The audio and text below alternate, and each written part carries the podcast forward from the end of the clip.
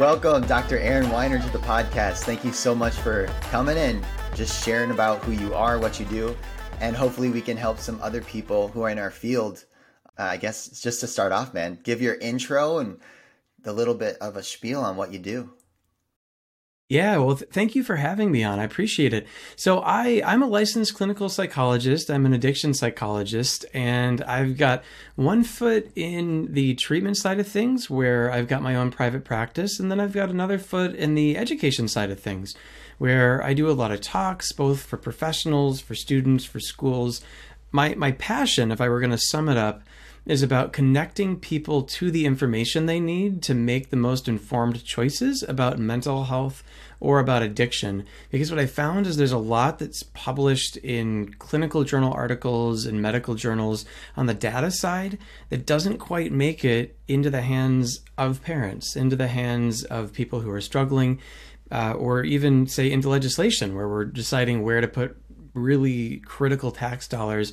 What's the highest uh, uh, way to leverage that? What's the best way to leverage that? So i try to be that bridge and connect people to the information they need.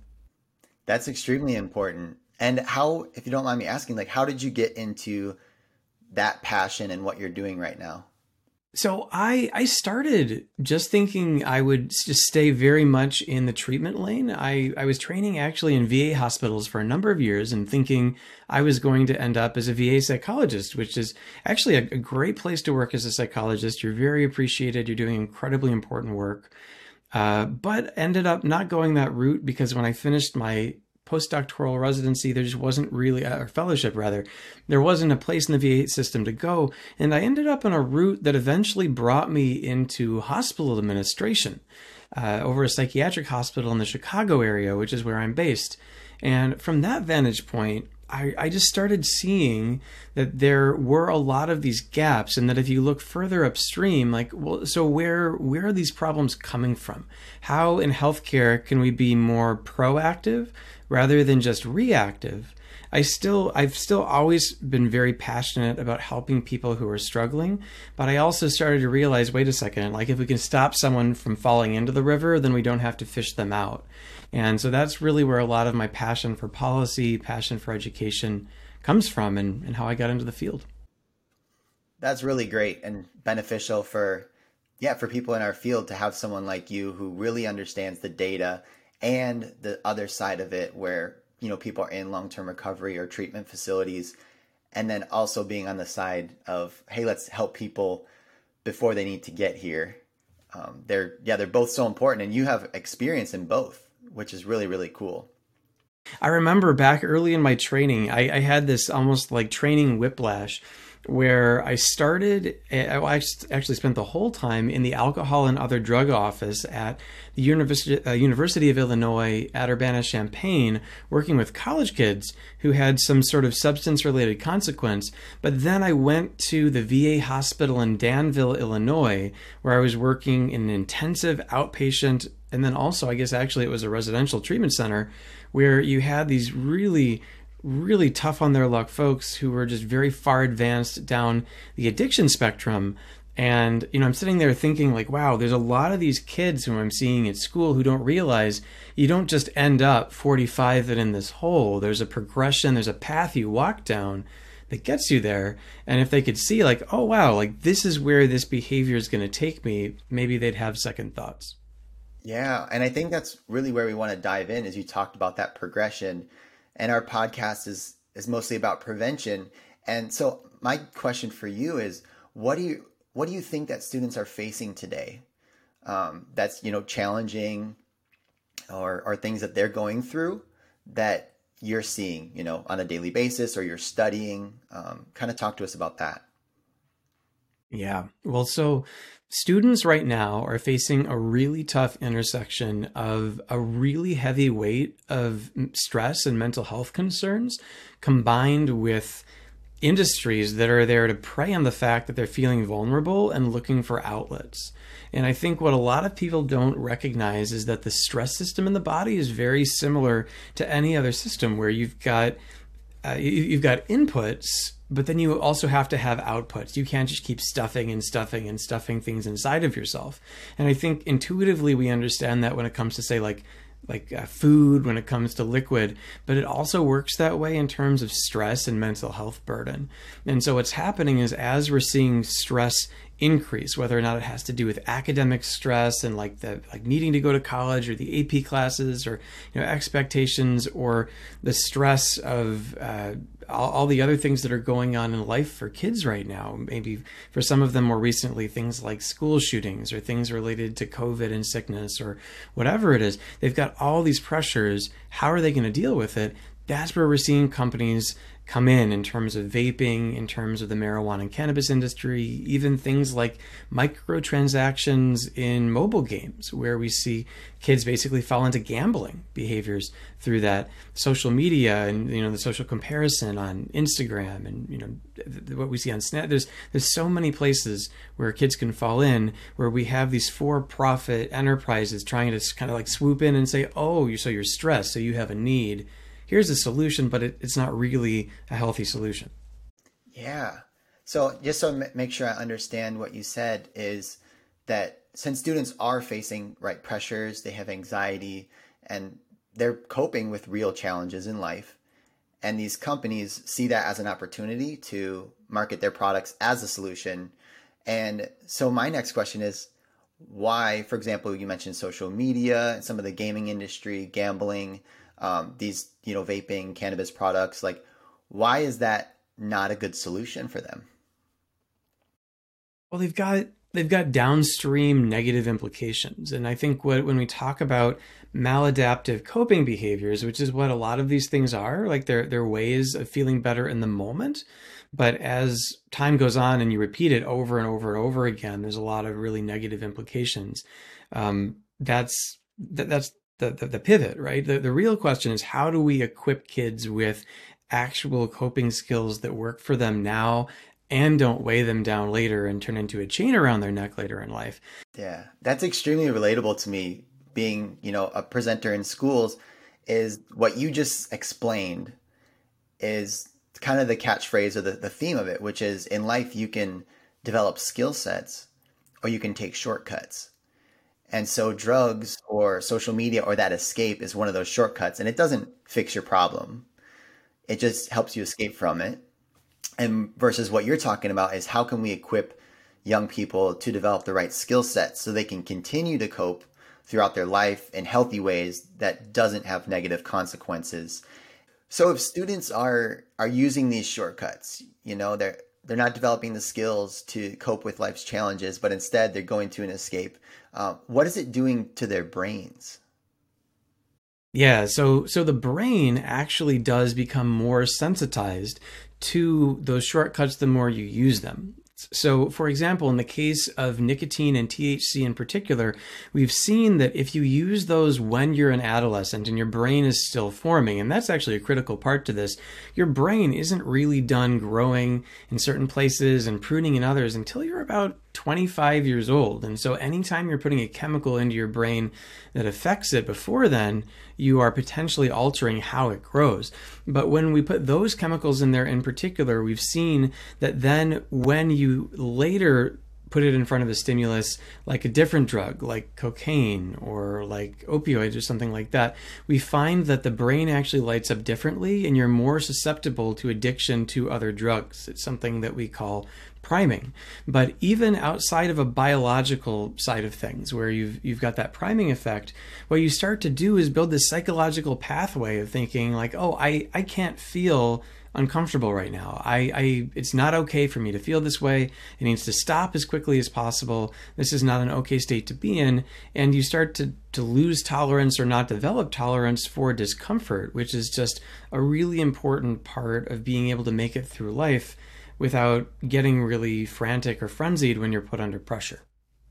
Wow. So you actually become less resilient to life's challenges because of the escape that you're using or, you know, the drugs or um, anything that you would choose because your body learns to to take that escape every time Uh, yeah, I, I, would I would say that. I, I, I don't think that's going too too far out on a limb to say that the more you practice something or practice a response to something, the stronger ingrained that becomes. Which which doesn't mean that you know like if you were say to feel really stressed and use a shortcut that all of a sudden you've just like taked your resiliency and now you're in a hole or something like that like so many things in life, it has to do with trends. But if your main, if your response, say, to a situation that feels challenging or threatening or where you think you might fail, and so that that feels really threatening, is to say run away or to shy away from it or to self sabotage, so that you can be like, oh well, it wasn't because I'm not smart enough that I didn't do well on that test. It's because I stayed up all night playing Fortnite or whatever. You know, like that, you do that enough times, and yeah, like that starts to become what feels comfortable. And the idea of being more courageous or using a skill uh, or even just experiencing it and having like that, that pressure or discomfort be okay, that, that stops being, that, that starts to atrophy. Okay. So, what do you think that students and I know that you do work with students and parents and professionals, you know, speaking engagements, courses, trainings.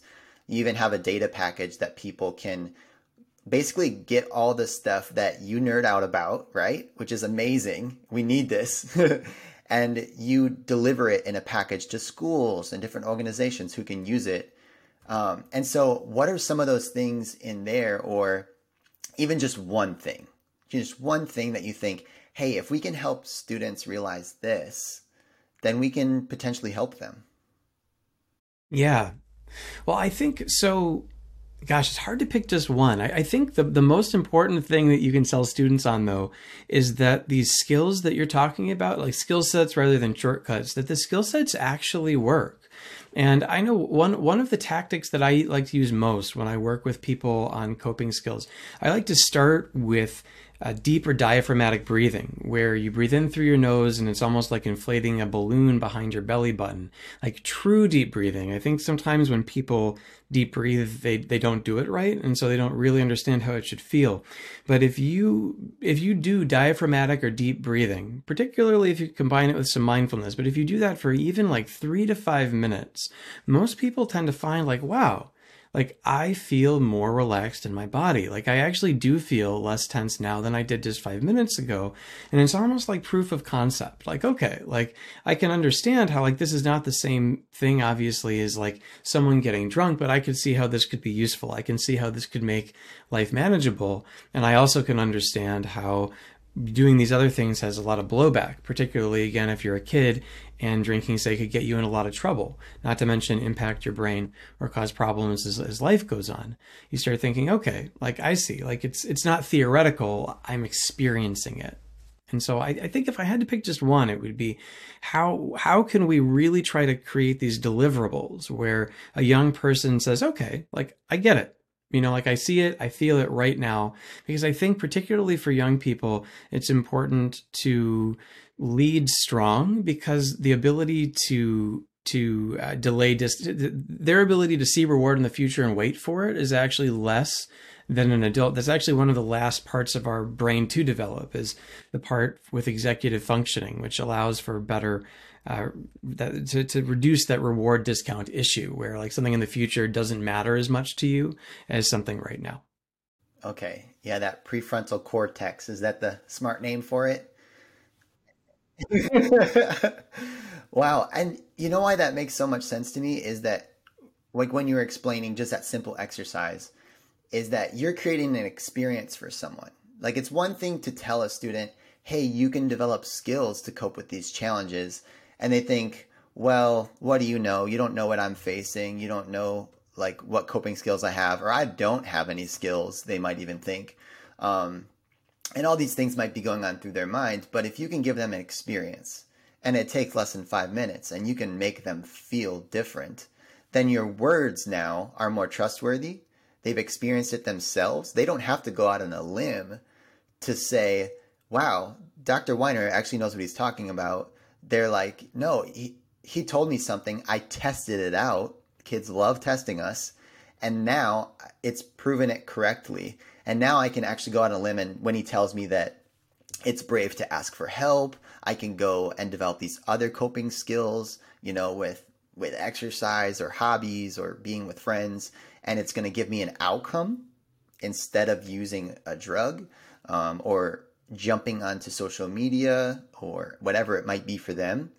Um, that it gives your it gives your word more weight because they've experienced it with you. So I think that's fantastic.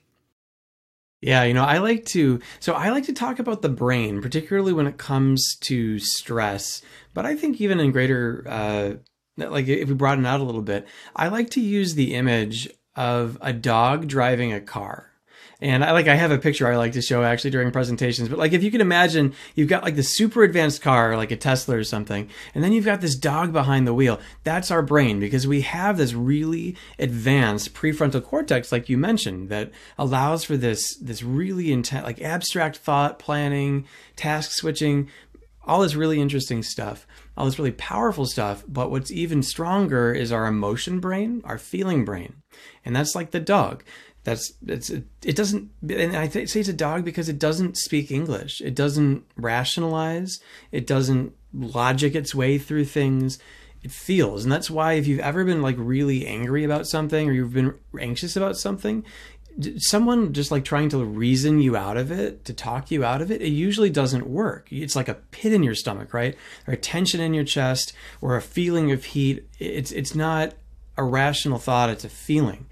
And the language of our primal brain, the language of our limbic system, that's that's that dog behind the car side, the one that that feels rather than thinks, it speaks in experiences, just like dogs do. Like when you're teaching a dog to learn to like to sit, it learns to sit not because you say sit, but because when you utter those, you know, those phonemes, you and it sits, you give it a treat. And it's like, okay, when I hear the word sit, I sit, I get a treat, I get rewarded. That's what I'm supposed to do. that treat is an experience. And that's the language that that part of our mind speaks. So if you can have someone experience relaxation, if you can have them experience a change, that cuts so much deeper on to that side of our reasoning than any amount of logic or any argument you could make ever will. Wow, that's fascinating and it, like even the fact that it's becoming more memorable because it's emotional and hitting that part of the brain. Wow. Yeah, that's cool. you, you, and I, well, so, so like you, you, and I are both professional speakers, and one of the the first rules of effective speaking is you have to evoke an emotion in your audience, right? Like if you're, why are you memorable? Because you make someone feel something. The same thing goes for music. The same thing goes for movies.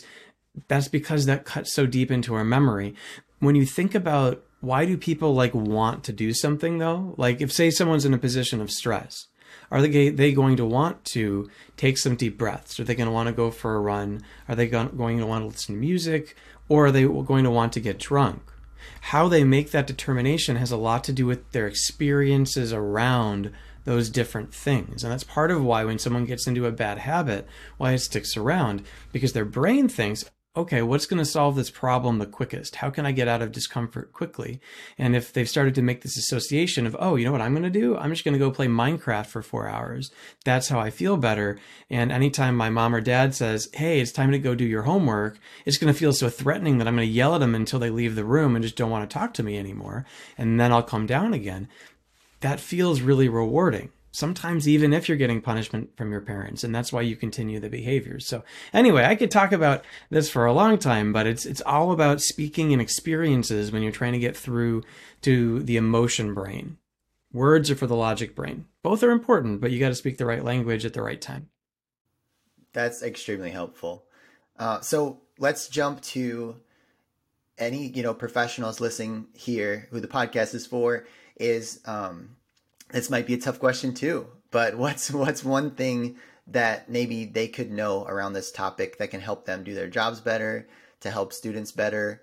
Um, you know, take your pick, but something that they can implement uh, or just know to be a little bit better equipped. Yeah, well, so I'm going to steal something then from Simon Sinek and say it's important to know their why. It's important to know the kids' why, particularly when it comes to mental health, and then also definitely when it comes to substance use.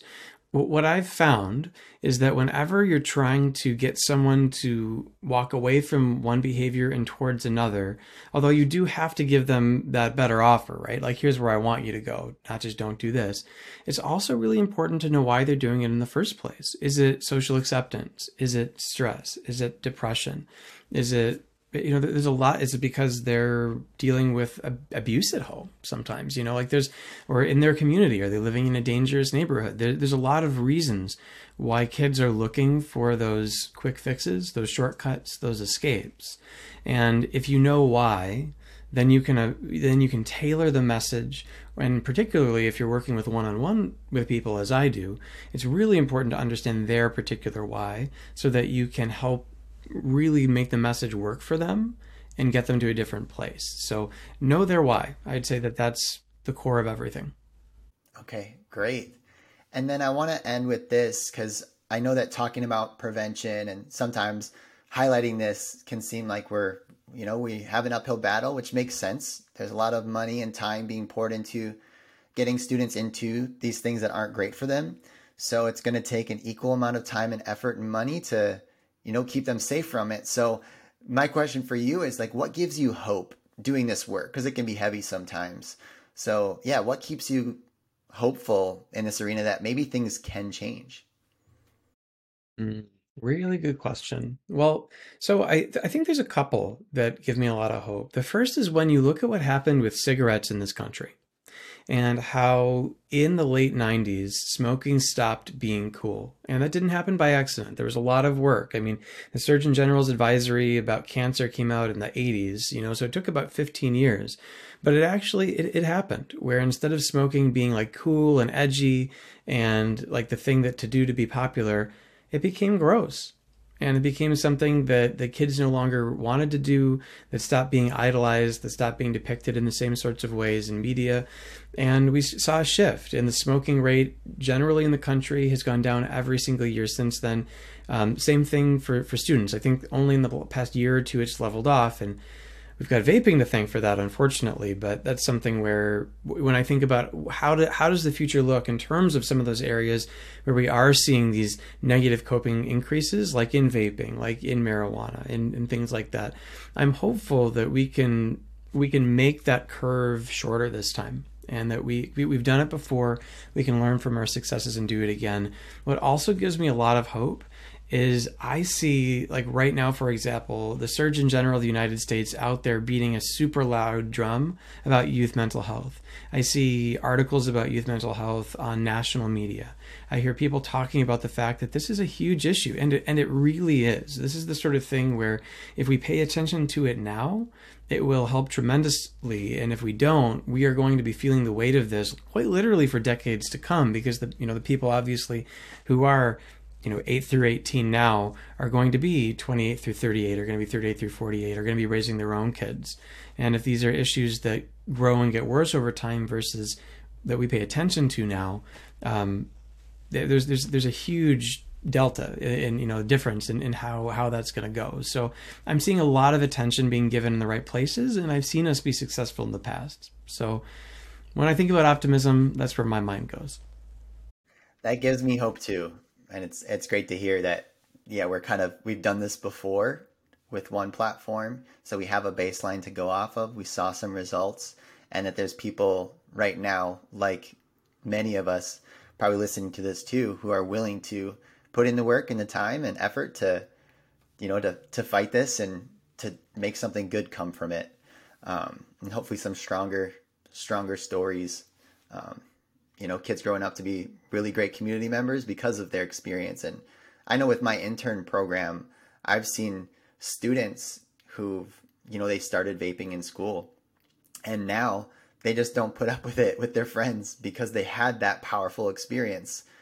And just the stuff that they're brave enough to do it, it gives me hope that like you said like we've got people who are seeing it. The data is going to come out and catch up too.